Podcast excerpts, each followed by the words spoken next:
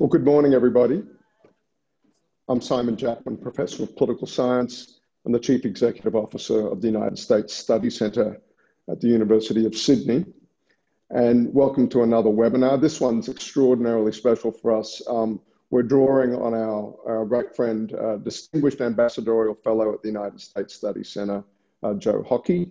Joe, of course, uh, still in Washington, uh, now founding partner and president of Bondi Partners after his, uh, his term as uh, Australia's ambassador in the United States in a, truly fascinating time to serve in that role. Uh, and of course, um, in joining Joe in conversation um, um is Mick Mulvaney. Uh, Mick serves as currently as uh, United States Special Envoy for Northern Ireland, uh, but critically for today's conversation, he served as acting White House Chief of Staff from January 2019 until March 2020, where Joe darkened his door considerably, but, uh, but truth be told, a, a, a, great relationship was established and, uh, and one that, that served Australia's national interests ex- extre- extremely well and, and in a way continues to do so, even though uh, both gentlemen have moved on to, uh, to other offices now. And, and it's through that that uh, Joe reached out to Mick and, and got this amazing opportunity for us today, uh, an hour of conversation uh, between between Joe and Mick. Before the role at the White House, of course, uh, Mick Mulvaney was director of OMB, that's the Office of Management and Budget, uh, from February 2017, early in, in, the Trump administration, until March 2020 as well. He was nominated as OMB director, of course, by uh, President Donald Trump elect during the interregnum, during the transition back in December of 16. And of course, prior to that, Mick uh, served uh, in the US House of Representatives for six years, representing his district from the state of South Carolina. Um, I want to quickly get out of the way and devote as much time we've got today to Joe in conversation with Mick. Thank you both, gentlemen, for uh, this hour you're giving the United States Study Centre uh, tonight. Um, over to you, Joe. Well, thank you, Simon. Great to be associated with the United States Study Centre. You do a great job have a great team and I really appreciate it. Mick, great to catch up again. Thank you. You're beaming in from whereabouts? Uh, some someplace in south uh, eastern Pennsylvania. Last time they told me it was a swing state, so we're here campaigning. Right, and Pennsylvania is a crucial state on uh, on election night. I mean, basically, if Donald Trump doesn't win Pennsylvania and Florida, then uh, it's probably game over. But we can get into that a bit. Uh, but thanks for your time, uh, Michael. Uh, I know it's precious, and uh, you've just come back from Ireland as well. I'm aware of that. So it's great that you could join us. Um, 14 days to go. Donald Trump is consistently around eight to nine points behind in the national polls. On every measure, he looks like he's heading towards a thumping defeat. Uh, he hasn't won a poll anywhere across the country. it seems as though he is off message uh, talking about Fauci today and uh, uh, and uh, locking up Hunter Biden and a range of other things, which certainly are not the issues that you would think would persuade swing voters to come over to his side in the last few days. Uh, what's your read of the current situation, and how is the White House reacting to the challenges? Yeah, I think what you're seeing is uh, is the only thing I think you said that is not factually accurate deals with uh, swing voters. There aren't any. Um, I, I, think that the one thing we've learned in the last couple of weeks is that there are no swing voters left. There's no undecided voters. It would be hard for anybody who's actually going to take the time to vote um, to, to, understand how they could possibly be undecided. If they follow politics enough to vote, they, they've probably already made up their mind. I talked to Frank Luntz, he's a good friend of mine, the pollster he did a poll, he did a focus group, I think, after the first um, uh, presidential debate and then again after the first vice presidential debate. And I asked him what the takeaway was, and he said the takeaway was it doesn't make any difference. There are no undecided voters at all. What you've got then, and it's just early, that happens in American politics. It just usually happens um, five or six days out, where you transition away from persuasion into motivation. Uh, which is why I think you're seeing what you're seeing out of the president. He's not interested in swaying suburban uh, female voters in southeastern Pennsylvania because those folks have already made up their mind. Either they're going to vote for him or they are not. He just wants to make sure his folks show up to vote. So I think that's why you're seeing the, the, the various um, uh, messages come out of the, uh, come out of the campaign. Um, is it right?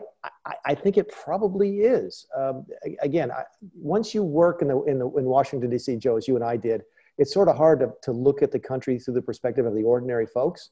But even with that bias that you and I bring to this, face it, politics has become a pastime. It's become a sport in, in, in the United States. People follow politics all the time. There's a reason that Fox News is the number one rated cable news show in television, and MSNBC is second on, a, on any given night. People follow this stuff. And if you follow it, you've made up your mind. So I, I, don't think it's a mistake. We talk more about polling tonight. We talk about national polls, which of course are completely meaningless. Those of folks who are watching us who yeah. don't know, we, we don't use national polls. We don't have a national election. We have, we have 50 state elections on election night. So national polls are just, they're uh, not worth anything. And Donald Trump wasn't leading a poll at all until uh, uh when he won in 2016. So but we get a chance to talk about all of that. But the, the, bottom line is, I think you're seeing what you're seeing because the transition, the campaign has transitioned from persuasion to motivation. But I, I, I don't know how that gels with Donald Trump saying two days ago to suburban women, I need you to vote for me. I'm your guy. Uh, or when he came out of the White House after the bout with COVID, he said directly to the community, I'm a senior. It's going to surprise all of you, but I'm a senior. I mean, not many people know I'm a senior, but I'm a senior and I'm one of you, right?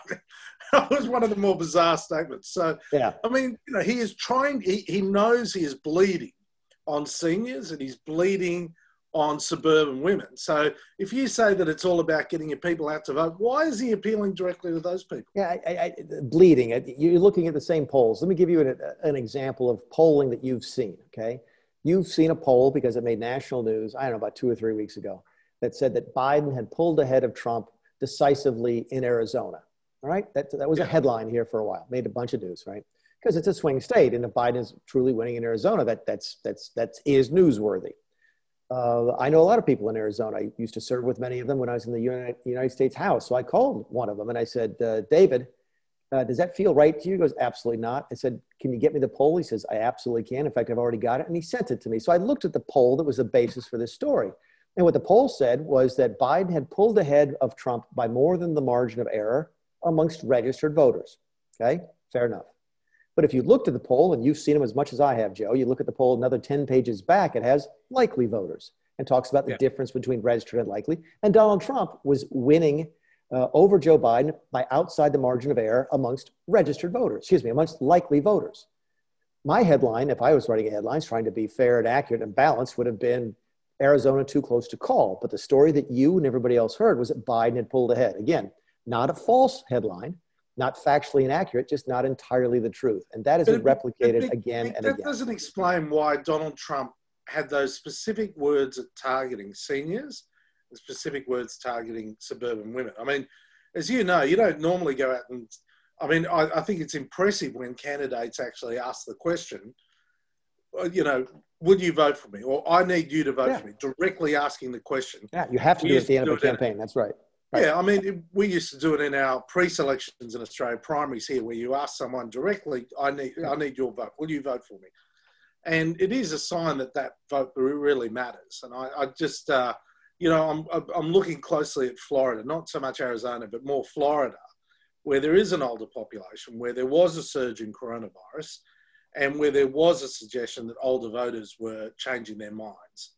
Um, yeah. But, you know, it, it why, don't, we just out of that segue to, um, you know, uh, to registrations? I mean, the Republicans actually, a lot of people aren't familiar with the fact that the Republicans have actually done a really good job in getting more uh, new uh, Republican registered voters in some of the key states. Do you want to talk a little bit about that? Sure. In fact, I'm, I'm in one of them. Um, the Republican over Democrat advantage for new registrations since the last election is about 200,000 people here in Pennsylvania. Now, put that in perspective, this is a state the president won by about 40,000 votes in 2016.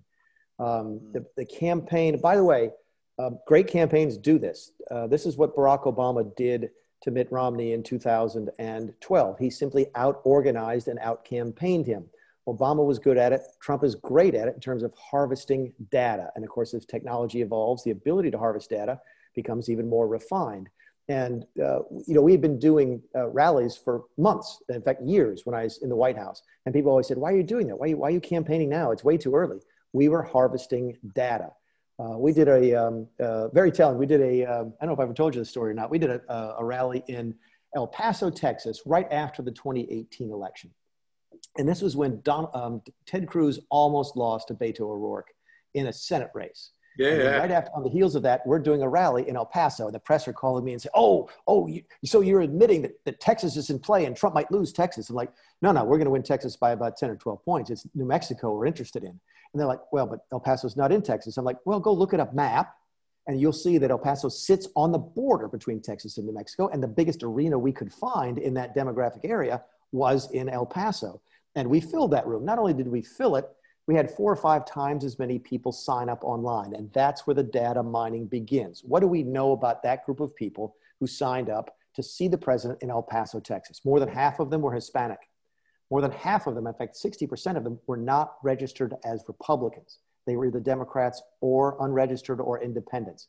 We also knew that more than half of them were what we call in our country one of four voters. And what that means is we track you, a, a likely voter is somebody who votes all the time an unlikely voter, is somebody who doesn't vote all the time. So we track them in terms of one of four, two of four, three of four, four of four. And that means how many of the last national presidential elections have you voted in? And half of the people there, more than half, were one of four voters, which means they didn't vote in 02, or excuse me, they didn't vote in 04, they didn't vote in uh, 08, they didn't vote in 12, and they voted in 16. This is who comes out for Donald Trump, people who don't vote in other elections. In fact, one of the reasons I think the Republicans lost control of the House in 2018 is that 8 million 8 million Trump voters did not vote in those midterm elections. That's typical for us in this country, but it's not, it's not that marked of, of a distinction. Um, so Trump drives people to the polls that other people simply don't. But we have all those. We have over 100 million emails and phone numbers to talk to people between now and election to make. I get them. I get, in fact, I've got three of them while I'm sitting here on the phone. If you haven't voted, vote early. If you need to vote, call this number. If you, if you haven't registered yet and you still can register in your state, et cetera, et cetera. You want to mail in, do this. So that, that data driven stuff is, we are better at it than the Democrats now. And I say that fully admitting they were better at it um, than we were in 2012. I do think um, if the president wins, and as I sit here tonight, I think that he will, we could talk more about that. It will because of the ground game as much as anything else. And he, uh, I mean, there is no doubt that he's being massively outspent by the Biden campaign at the moment. But there was a lot of money. He, as you rightly say, he started campaigning immediately after. I mean, the, the inauguration ceremony was the beginning of the re-election campaign for Donald Trump, effectively. Um, but, I always used to laugh when people said, "Do you really think he's going to run for re-election?" I'm like, "Oh yeah, I know." serious? Come on. I heard, I heard, I heard, I read some commentary by someone in the, the, Australian media suggesting that he might not run, and it was just yeah, uh, yeah. Anyway, so but he was always going to run. He's he's running as hard as he can, and and at a speed three times warp speed compared to Joe Biden, who's basically not doing any campaigning at the moment. Uh, very little campaigning actually in his preparation for the debate on Thursday. But just coming back to the early the, the registrations, I mean, you know, we are seeing a very large early turnout with with with early voting.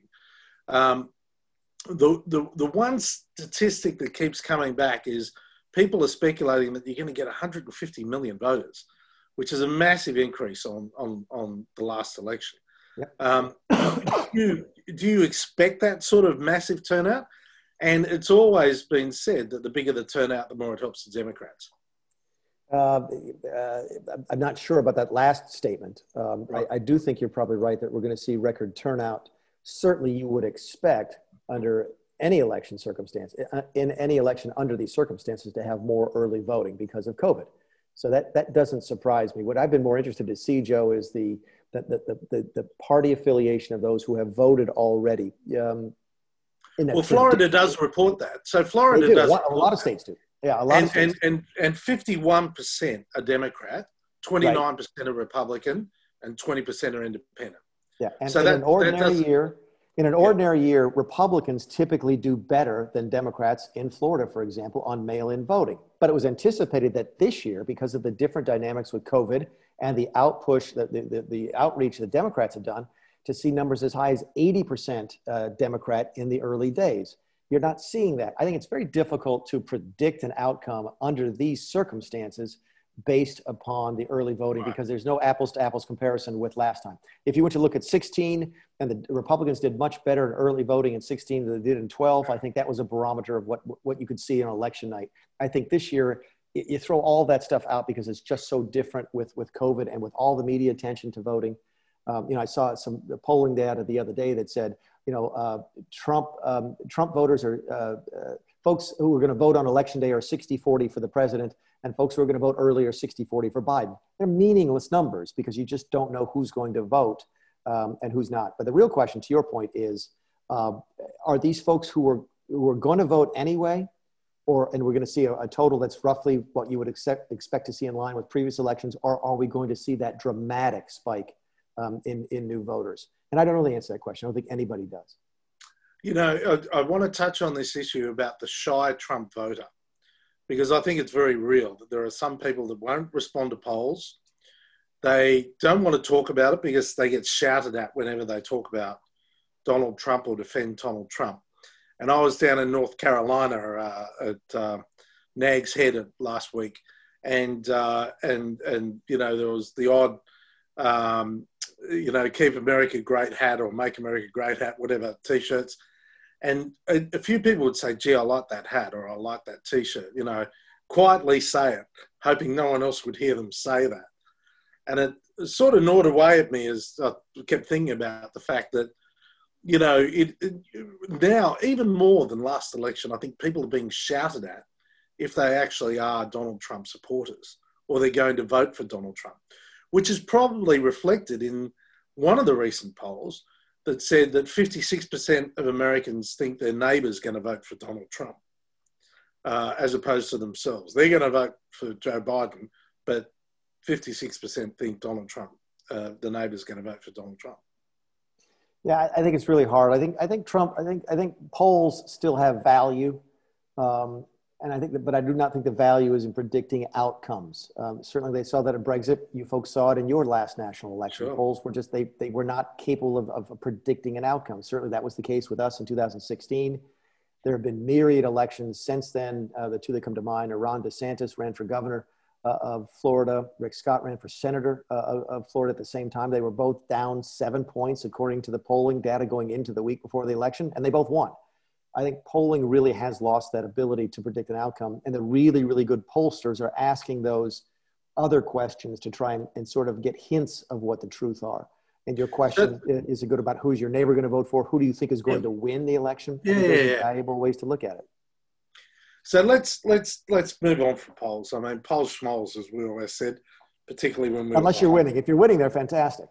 Yeah, that's right. Uh, that's that's right. The the, the uh, um, you know what, what's what's coming through writ large at the moment is Donald Trump has a lot of energy. I mean, as you used to say to me, uh, you know, we had to hold him back, you know, from trying to do two or three rallies a day. Um, but I think there is something infectious about this energy that yeah. he is showing out there at the moment. And Joe Biden is still running the, um, you know, very heavily managed, very regulated uh, campaign. And primarily, that I assume that's because Donald Trump is running against Donald Trump, uh, and you know Joe Biden's happy to to to to to run a campaign where the focus is on Donald Trump. Yeah. The question in my mind is: is energy enough? I mean, I get frustrated when. Uh, you know, he's not talking about tax or he's not talking about border protection. He's not talking about manufacturing or I mean, he's just almost abandoned the narrative about policies.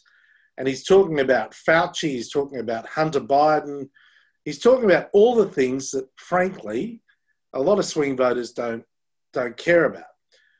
You're saying, to be perfectly clear, you're saying this is all about getting people out to vote rather than actually trying to convince them to vote his way. And the question in my mind is is it too late for that? Well, is it too late? Um, let, me, let, me, start where you started, which is his rallies uh, and his energy, and, and why I got asked a question the other day as to whether or not I thought that was a good use of his time uh, in, in these particular states. And I said, well, absolutely. The president has an ability to drive people to the polls. um, the likes of which we've not seen since since Ronald Reagan. I, we were uh, I was chief of staff uh, when we were involved in a special election or off election in uh, in North Carolina. There was a vacancy there, and it was a very tight race. Um, a swing district, um, a true swing district, could have gone either way. And um, president goes, "Do you really want to go down and speak to this?" And Mr. President, this this election will be so tight that you will probably speak to enough people the night before the election to make a difference. And that night, we flew down uh, to rural North Carolina. He spoke to 7,000 people, and the margin of victory for the Republican the next day was 4,000 votes. You see the same thing going back in 2016. He went to Michigan at midnight the night before election day uh, in 2016, and he won Michigan by I think 20,000, no, 8,000 votes. I think it was a very was in the, in the in the high single digits in in Michigan. If he had gone to Minnesota and given two more rallies, he might have won Minnesota, which he lost by 40,000 votes. It just it's it, it is a phenomenon. It just is. I, I can't explain it, but he uh, drives people to the polls in ways that ordinary politicians don't. Um, so I, I, understand the criticisms and I get it. If you're going by the textbook, he's making all the mistakes that, that the textbook advisors would tell you not to make. The point of the matter is, it worked for him in 2016 and he's willing to ride it out again in, in 2020. Um, the, uh, and I think, by the way, uh, it's a wonderful story. I'm, I'm in Southeast Pennsylvania, as I mentioned. It's actually this district that I'm in right now that convinced me on election day in 2016 that Donald Trump was going to win. I have a friend of mine who used to be the congressman here, and he texted me on election day 2016 about 10 o'clock in the morning and said Donald Trump is going to be president. And of course, at that time, I was sort of where you are. I was like, Donald Trump doesn't have a chance because the media told me Donald Trump didn't have a chance. And I didn't have an insight into the campaign like I do now. So I'm like, okay, yeah, that's a miracle. How the hell do you know that, Scott? And what Scott said was, I just voted. It's 958, and I just voted at my home precinct, and I was voter number 1,257. I'm like, so what? And he said, in 2012, only 900 people voted in this precinct all day. By the end of the day, that precinct had twice the turnout it had in 2016, and there are people who just showed up for Donald Trump. It's hard to measure that. It's hard to poll that. You and I both know that pollsters don't want to talk to people who might not vote. They want to talk to people who tell them they are absolutely going to vote, and folks like that tend not to get counted. So the shy, the shy, um, you know, look, put in a very real sense.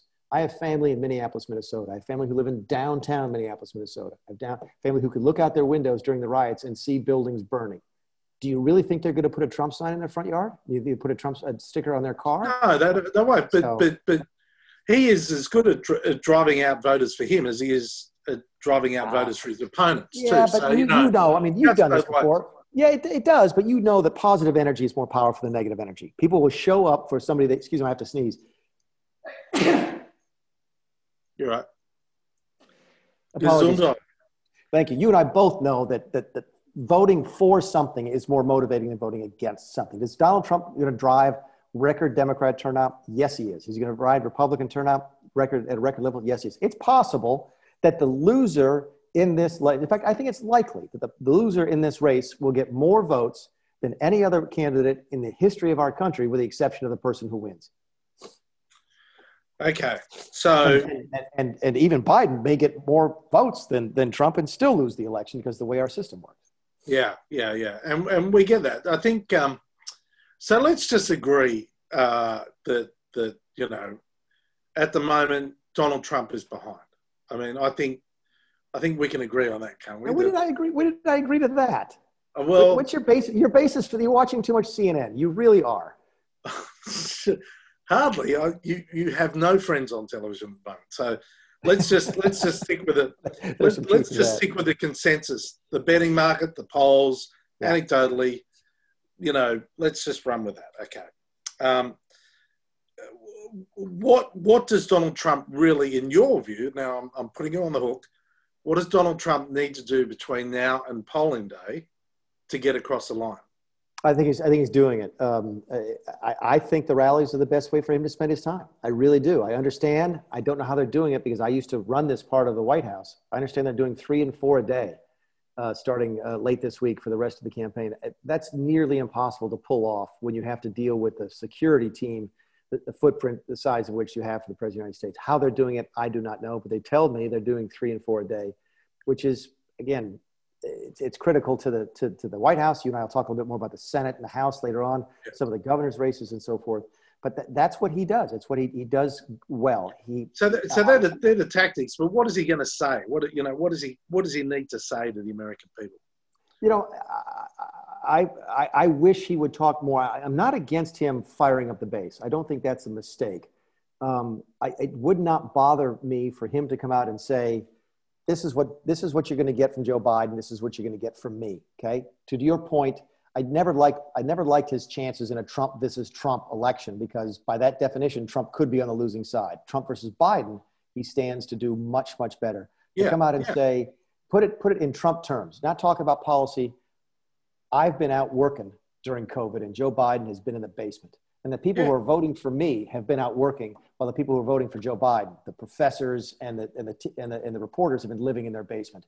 This is a choice for the country to make. I think that's that would I'd like to see him do more of that, uh, and he may well in next week. I'd be curious to see um, the message that he delivers uh, at the debate uh, on Thursday night, his last, you know, the last debate, assuming it takes place.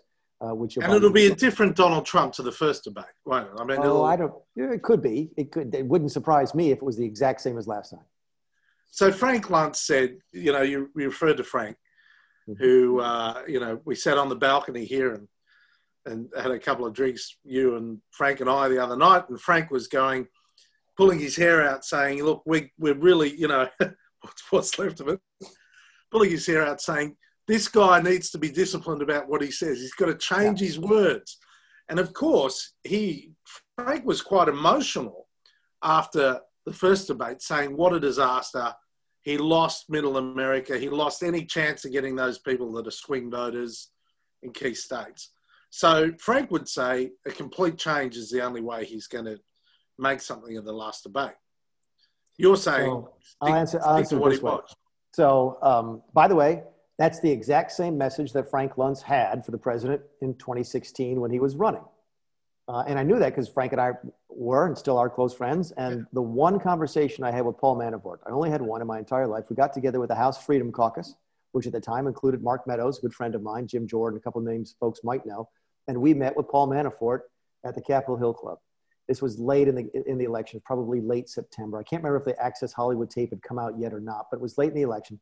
And we all, to a man, gave that exact same message to Paul Manafort. And Paul very politely, but very directly said, Let me hold on a second, guys. Let me ask you a question.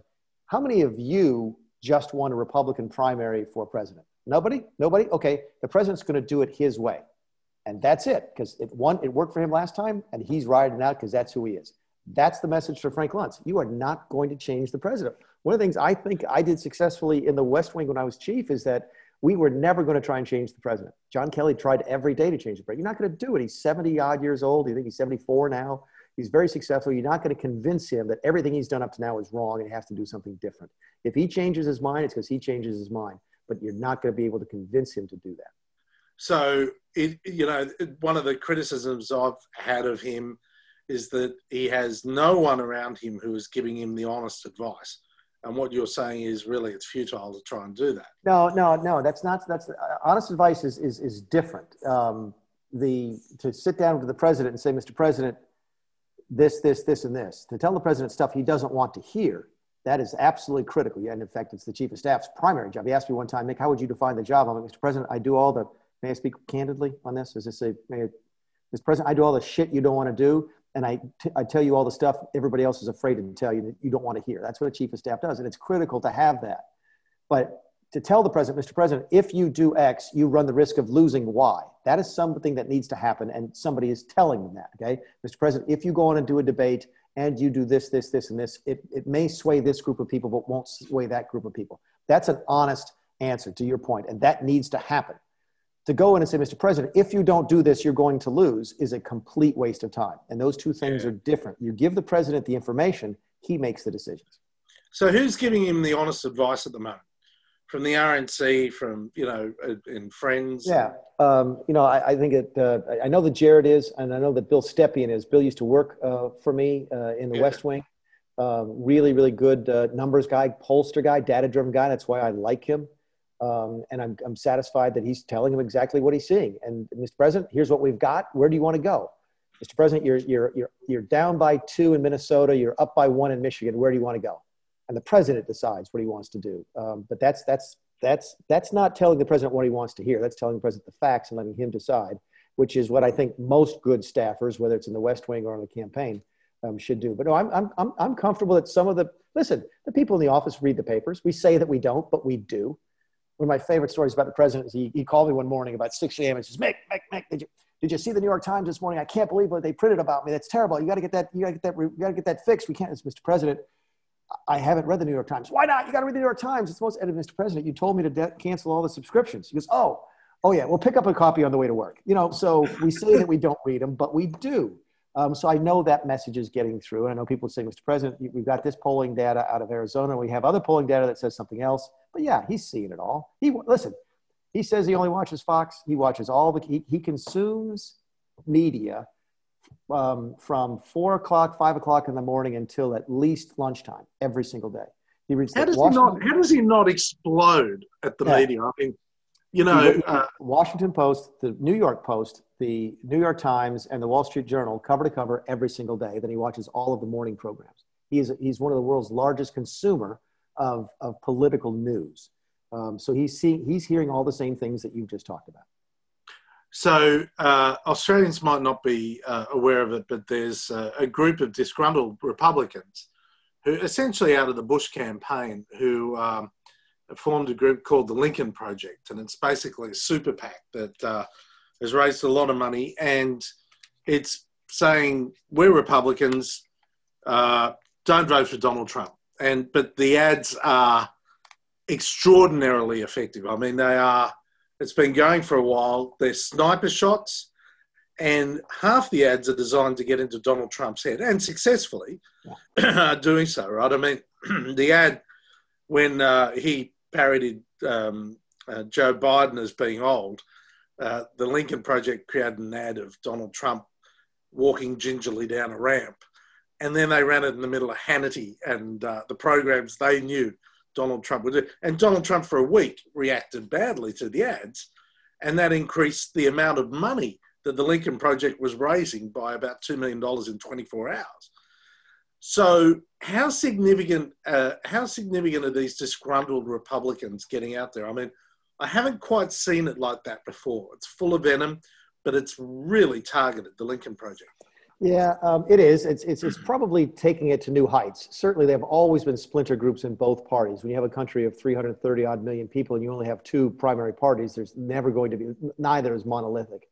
Um, you're seeing it amplified a little bit. Lincoln Project, certainly, again, I give them credit for doing what they've done because they've done it very well. Um, it exists within the Democrat Party now. You just don't, you just don't see it because the media doesn't give it any fuel and they don't put any money behind it. Um, but what I think you're seeing there is as much an establishment versus uh, anti-establishment, uh, you know, iconic, you know, uh, icon versus iconoclast type of uh, type of debate. The folks who are doing this stand to lose if Donald Trump really does refashion Washington D.C. into something other than what it was before. Uh, face it, there's a lot of Democrats and a lot of Republicans who made a lot of money when George Bush uh, the first was president, who made a lot of money when Bill Clinton was president. Same was true with Bush the second and Obama. Um, and they're not making as much money now. The, the, Republican lobbying firms are not making as much money as they did under a previous Republican because they don't have the contacts within the Trump administration. Democrats, even centrist Democrats, they, they, they never get, they, they, get, they might have the ability to get in an office uh, of, of a George Bush appointee, but they're never going to get in the office of a Trump appointee. So there's that establishment versus anti establishment sort of dynamic.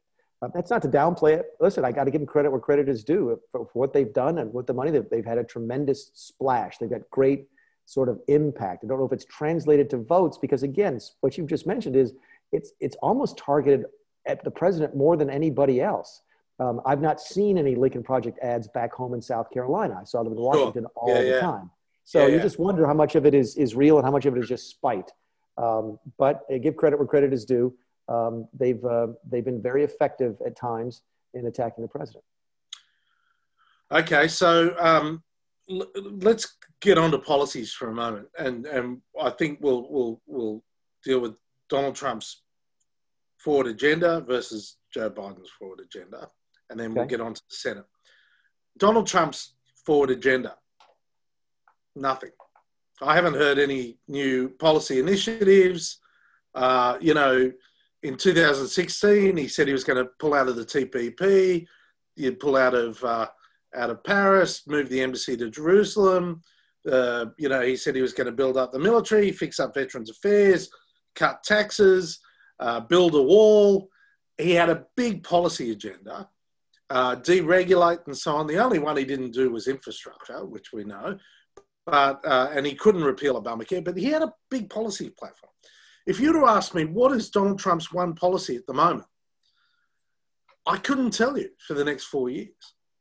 Um, um, yeah, I think if you asked him, something? yeah, if I, I, think if you asked him, you get a couple answers to that. First of all, uh, one of the answers is just more of the same. And I think he would tell you, people know what I stand for.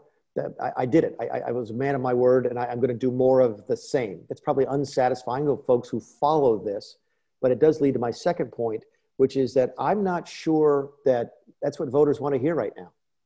Um, I, I, think that, in fact, when I watch, and I know, yeah, I'm biased. I get that. So I'm likely to look at a Biden ad and, and not like it. But when I see Joe Biden get up and say, I have a plan to cure COVID, no one believes that. No one believes it. In fact, Joe doesn't even believe it. We all know Joe doesn't believe it. He's saying it because that's what politicians say. I have a plan for this. I have a plan for that. It's not sure. going to happen. And I think if, if, if Trump went on TV and said, I have a plan to, to lower taxes, not if you don't win the House and the Senate, I think I, I, think he would he would be the first to tell you. You and I have both done this because you know we, we've been politicians and we've been ordinary people. I hate listening to politicians. I mean, ordinary politicians. I just do because they all say the same thing, even sometimes uh, uh, from different parties. I was used to laugh when Obama would give most of his his his, his State of the Union speech, but ninety percent of it was acceptable to Republicans because it's all the same thing. It sounds the same as the speeches that George W. Bush gave in a lot of places. I think the president may think, because again, he's one of the best gut politicians I've ever seen. But this is not a policy election. This is a big picture, um, general direction type of election. And if he comes out and says, I'm going to build another, you know, 472 miles of wall between this date and that date, it's not going to, no one's going to care. Uh, it doesn't make any difference. People don't believe politicians anymore. Um, but that sort of makes him more of a cult leader than it does you know, a, a, person running for high office with a plan for the next four years. I mean, you know, Joe Biden has a number of policies. He's got the Building Better America, right? The Building Bigger America, which is the Big same as our, which is the same as our Make Make It America program. It's the exact same. Yeah, you yeah. know that. It's the but, same. Well, no, I don't accept that because it's two trillion dollar. What's difference other than, other than huge, other than even bigger government spending? What's the difference between Build It Better here and Make It in America? Uh, well, the big renewable energy component. Okay, so green energy, you got us on that one. Yeah, yes, yeah, they're, they're, they're, they're, better, yes. So we're better with fracking. Yeah, there you go. Yeah, yeah. We're for fracking so, you know, not. Okay. Well, well, it, but it's but it's more than that. I mean, he's going to he's going to invest a lot in renewable energy, and and just like Obama bring, did. How did it, you know? And again, I get it, but I think people are tired of that. I just well, no, I don't think they're tired about it. I think they want to hear what you know an alternative is going to do. He's also well, going okay, to increase well, taxes. well, hold on a second. Well, hold on. If you're right, increase taxes if you're right, and then if the, if the voters are sitting there going, you know what, I, I really need to know what each of these people is going to do for the next four years. And I think you both agree that roughly half of them are going to vote for um, Donald Trump. We'll just give that right now, right? We'll just assume for sake of the discussion it's a 50 50 election. Either Donald Trump has done a good job of articulating to those people what um, he's going to do in the next four years, and you've just missed it, or you're wrong about what people are interested in, because half the people in the country are going to vote for Donald Trump. Yeah, well, it might be the case. They're, they're, voting, so it's a personality-based election, and and and what I'm getting to is, if it is personality-based, I mean, Donald Trump's energy, uh, and um, and also the enthusiasm for him are a bigger driver. So what? So yeah. what? It, it's coming back. There is no argument, I think, that the amount of energy behind Donald Trump is significantly more than the energy for Joe Biden. I mean, you know, I was here in 16, there were Hillary stickers everywhere, all across the country, Hillary signs. I just don't feel the same energy for Joe Biden.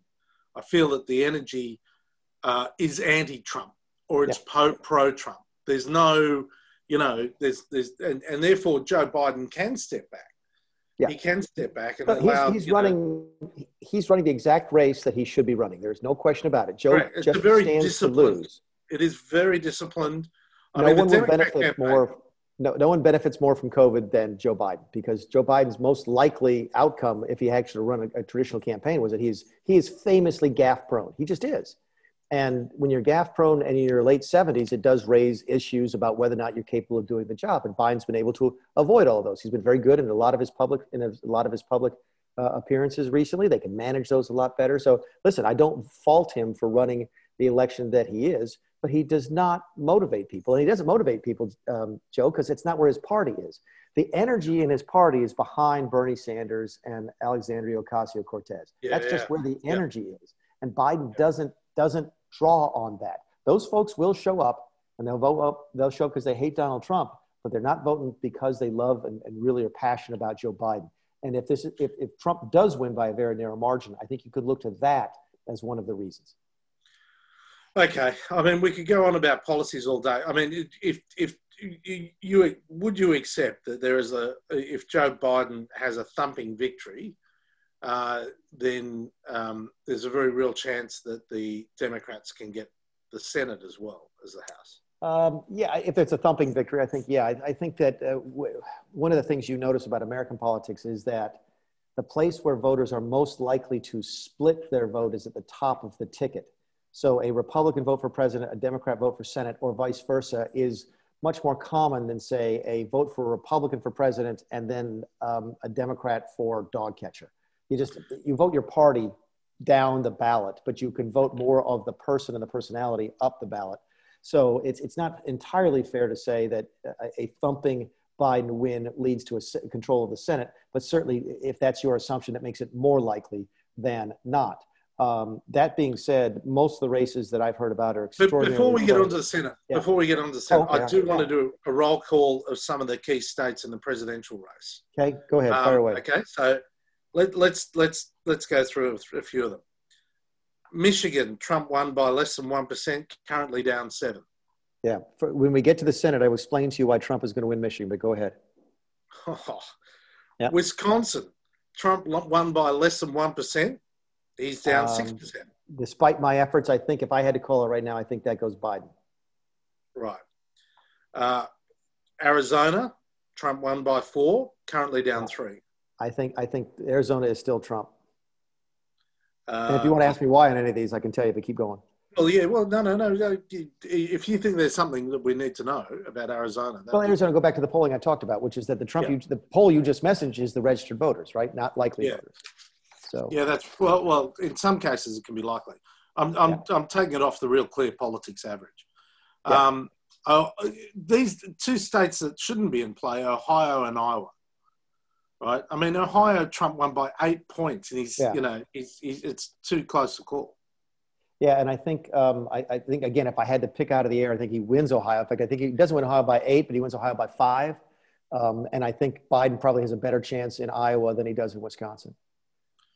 Okay, Nevada, he lost Donald Trump by 2.4. He's down five at the moment. I think that's yeah, there, There's the state where I think those dynamics I told you about lead to a Trump victory. There's a third party balloting um, there's a departure from the state. There's a lack of a Democrat ground game, ground game, and the president has been there heavily. Now, two states we've talked about North Carolina, where Trump won by four, and he's currently yeah. down two. Yeah, I think I think North Carolina goes Trump. I think Pennsylvania is one of those ones that could actually come down to hundreds of votes different between the two. well, Pennsylvania. So Trump needs both Pennsylvania and Florida. Yeah, but you win Florida, Michigan, which, it's over. Yeah, yeah. yeah. So, Florida, Michigan, so, over. Florida, Ohio, so, Michigan, it's over. So let's talk sorry, about Michigan for a second. Florida, Ohio, and Michigan. You, if, win, if he wins Florida, Ohio, and Michigan, he's going to win Florida. That's that's. But let's talk about Michigan for a second, because again, well, that's a big call on Florida. Just a second, that's a big call on Florida. I mean, it's always you know a few no, hundred votes. It's not because you drill down into you drill down into the data, and what you see is that uh, Biden is underperforming Hillary Clinton by double digits amongst Hispanic voters. Yeah, but the so oldies are moving if you go into polling. So, okay, let, let's just note it. Simon, yeah. just noted. He calls Florida a thumping win for, for Trump. Okay. Let's, let's go to Michigan. You said that. So Trump here's won Michigan. by less than seven. I, by, by less than one. And yeah, now he's so down 8,000 votes. So here's here's the Michigan thing, and here's what I don't understand because I've not been in Michigan. Okay, so I, I'm not. I you you know as well as anybody sometimes you just got to go. You got to feel it. You got to walk sure. around. You go to the airports, the train station. So I've not been to Michigan. What do I know about Michigan? There are three competitive, really competitive possible pickups for the Republicans in the Senate. Um, New Mexico is so one. now we go into Senate. Yeah. But I'm going to use, I'm going to use this as, a, as a, to answer your question yeah. about the president. We come back and do Senate. Yeah. Michigan is uh, uh, it's it's Nevada, Minnesota, and Michigan. buddy of mine is the candidate in Minnesota, and he said he's been he was been trying to get Mitch McConnell to spend a bunch of money in, in Minnesota. And Mitch McConnell last week committed ten million dollars to John James, the African American Republican candidate in Michigan. Yeah, I know Mitch McConnell. And as much as he and I have disagreed over the course of the last 10 years on policy and practice and so forth, he is not stupid. He's a really, really good political operator. He just is. He's one of the best in the business. There is no way he is spending $10 million in Michigan if he doesn't think he has a chance to win that state. And my guess is, and it's an educated guess, is what he looked at and said, I'm going to pick one of those three Senate races because if I pick up one of those, the chances of my controlling the Senate go up dramatically. And I'm going to do it where I get two, two, I get, I get two bites at the apple for my money. I get it where I can help the president the most and help my Senate candidate at the same time. And the fact that he's spending $10 million in the last two weeks in Michigan tells me they think Michigan is in play both for the Senate candidate and for the president. That's why I give you the answer I give you. Okay, so um, just to cover some of the others, yeah. North Carolina, Thom Tillis, very unpopular. Cal Cunningham sexting, Democrats. Yeah. Uh, Democrats my guess winning. is my guess is a week, uh, two weeks ago was Democrats by a healthy margin. My guess is that if I had to gut that, and I live on the North Carolina, I'm from there. I live, I live in a North Carolina media market. I follow that race very closely, even though I live in a different state. Uh, my guess is Cunningham probably gets that one a nail biter. The president wins North Carolina. And as they ha- as, as happened with their governor's race in 2016, the Republican governor of North Carolina lost re-election while Donald Trump won the state. That's unheard of. They did that because the candidate was just a bad candidate. I think Tillis has really struggled. The people who vote for Trump have never trusted Tillis, and Tillis has not been able to sort of mend the, that, that, that rift between Trump voters and his own voters. And I think Tillis is in trouble. Well, it wasn't unheard of because I'm going to go to Montana, where the governor, Democrat governor Steve Bullock, who's a mate of mine, um, won the state, the, the, the, the, governor's position, won, the, won that at the same time that Donald Trump won the state by 20.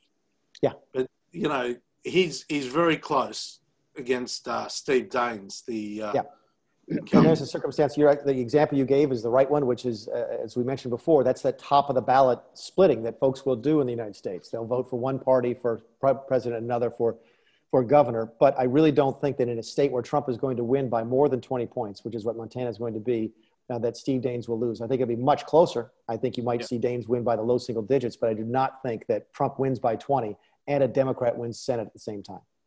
Susan Collins in Maine yeah, I heard she's in, Trump doesn't want to bet. Yeah, I heard she's in trouble, um, and um, I, I, don't understand Maine. I don't understand Susan. I never did. Um, I, I, just, I, I, don't, I don't, I don't get it. I don't, I don't know the state. They say it's fiercely independent. I get that. I like Angus King, the the other independent from Maine. He seems like you know he's a straight shooter. I enjoyed working with him during my confirmation process. Uh, Collins voted for me, so I, I have to thank her for that. But I, I just don't get that race, and everybody tells me she's going to lose, and I have no reason to believe otherwise. Okay, two that are really interesting. Final two: Lindsey Graham in South Carolina. Yeah, Lindsey's in trouble. Uh, it's going to be neck and neck, and I know I'd never, I never thought I'd say that in my home state. Um, but Lindsey be the first to tell you that uh, that uh, he's behind uh, the president. And that's what we sort of look at. The president's going to win South Carolina by a high single digits, low double digits. So let's say the president wins by 10.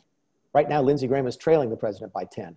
Uh, Why? Why is that? Because he, he hitched to the president. He hitched to the president. He did, but he, he is now delivering the voters, president's nominee for the Supreme Court.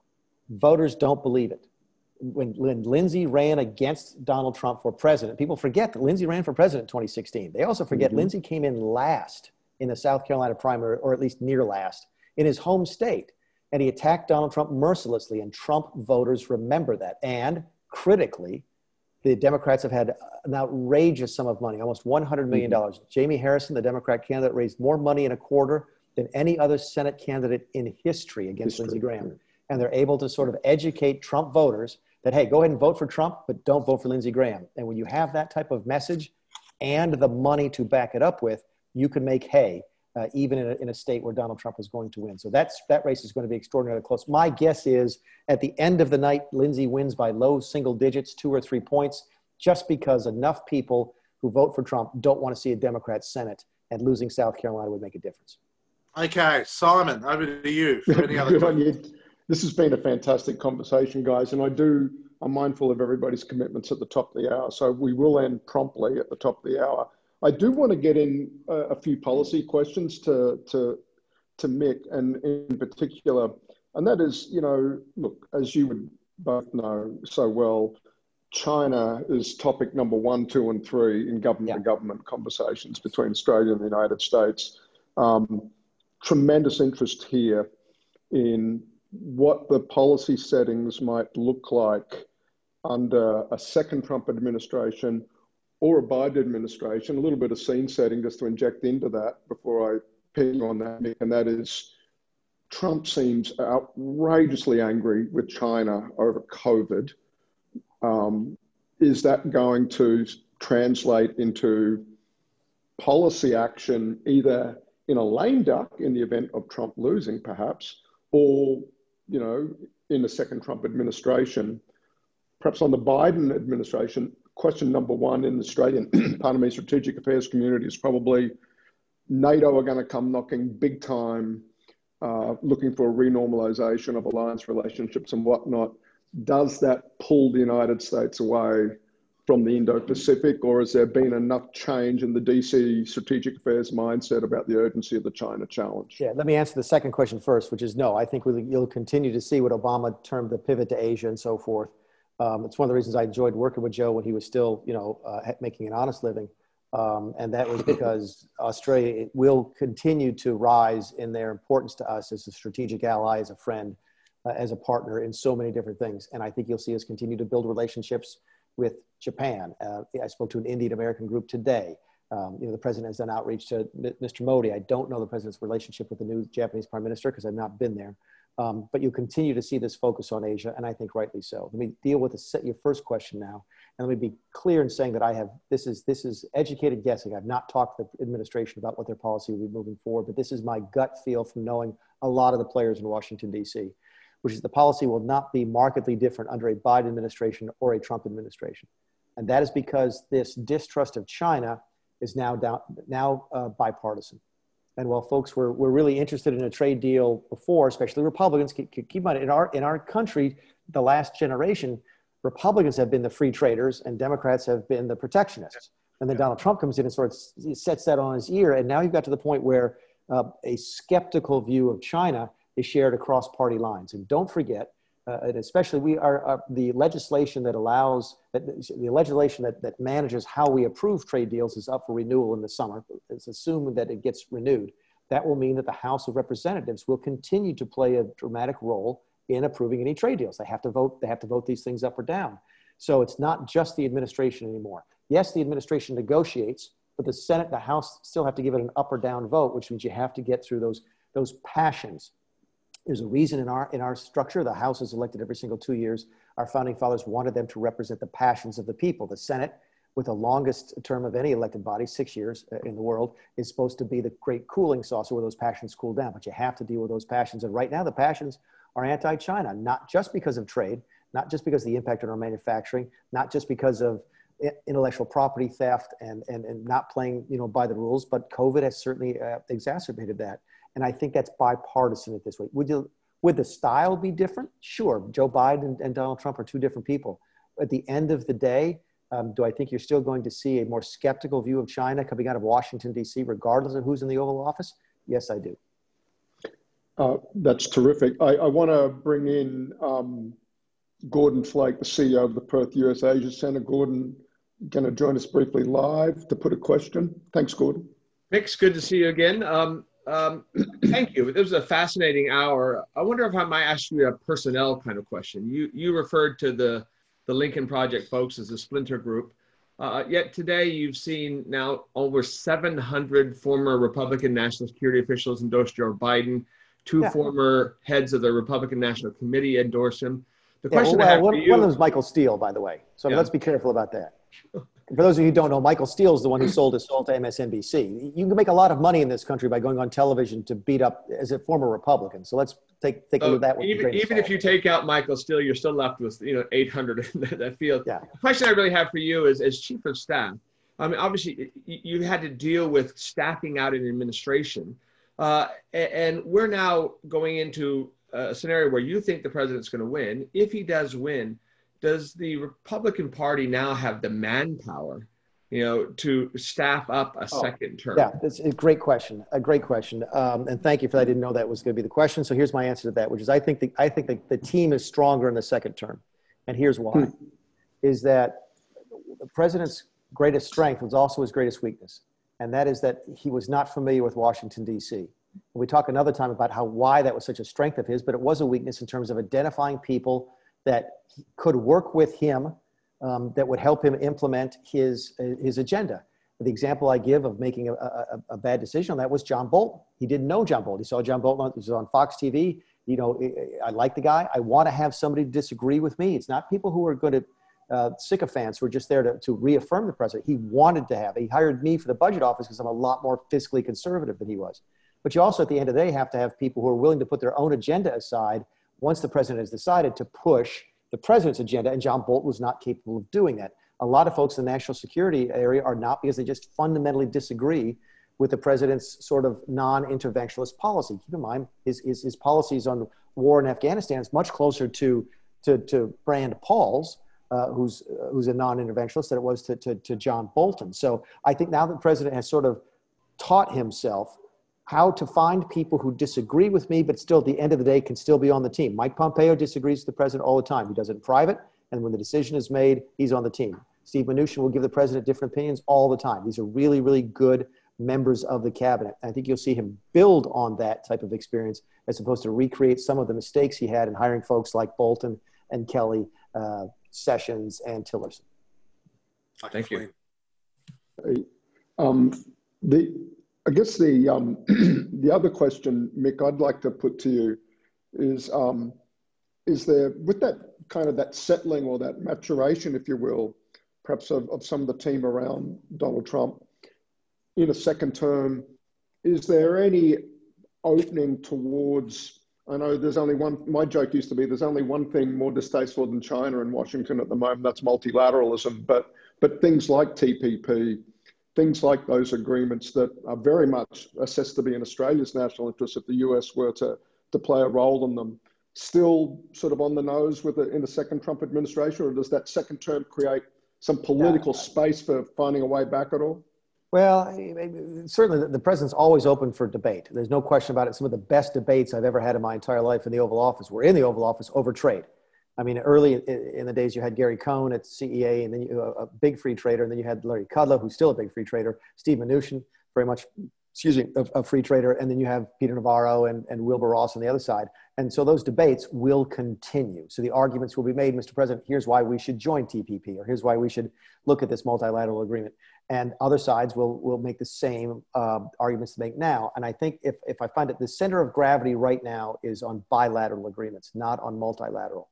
Um, we, the president seems to think, and Bob Lighthizer, I think, shares this this predilection that the multi, we we seem to give away something to everybody in multilateralism and don't and don't get something from everybody, and we'd be better off doing one-off types of, mm-hmm. of, of, deals.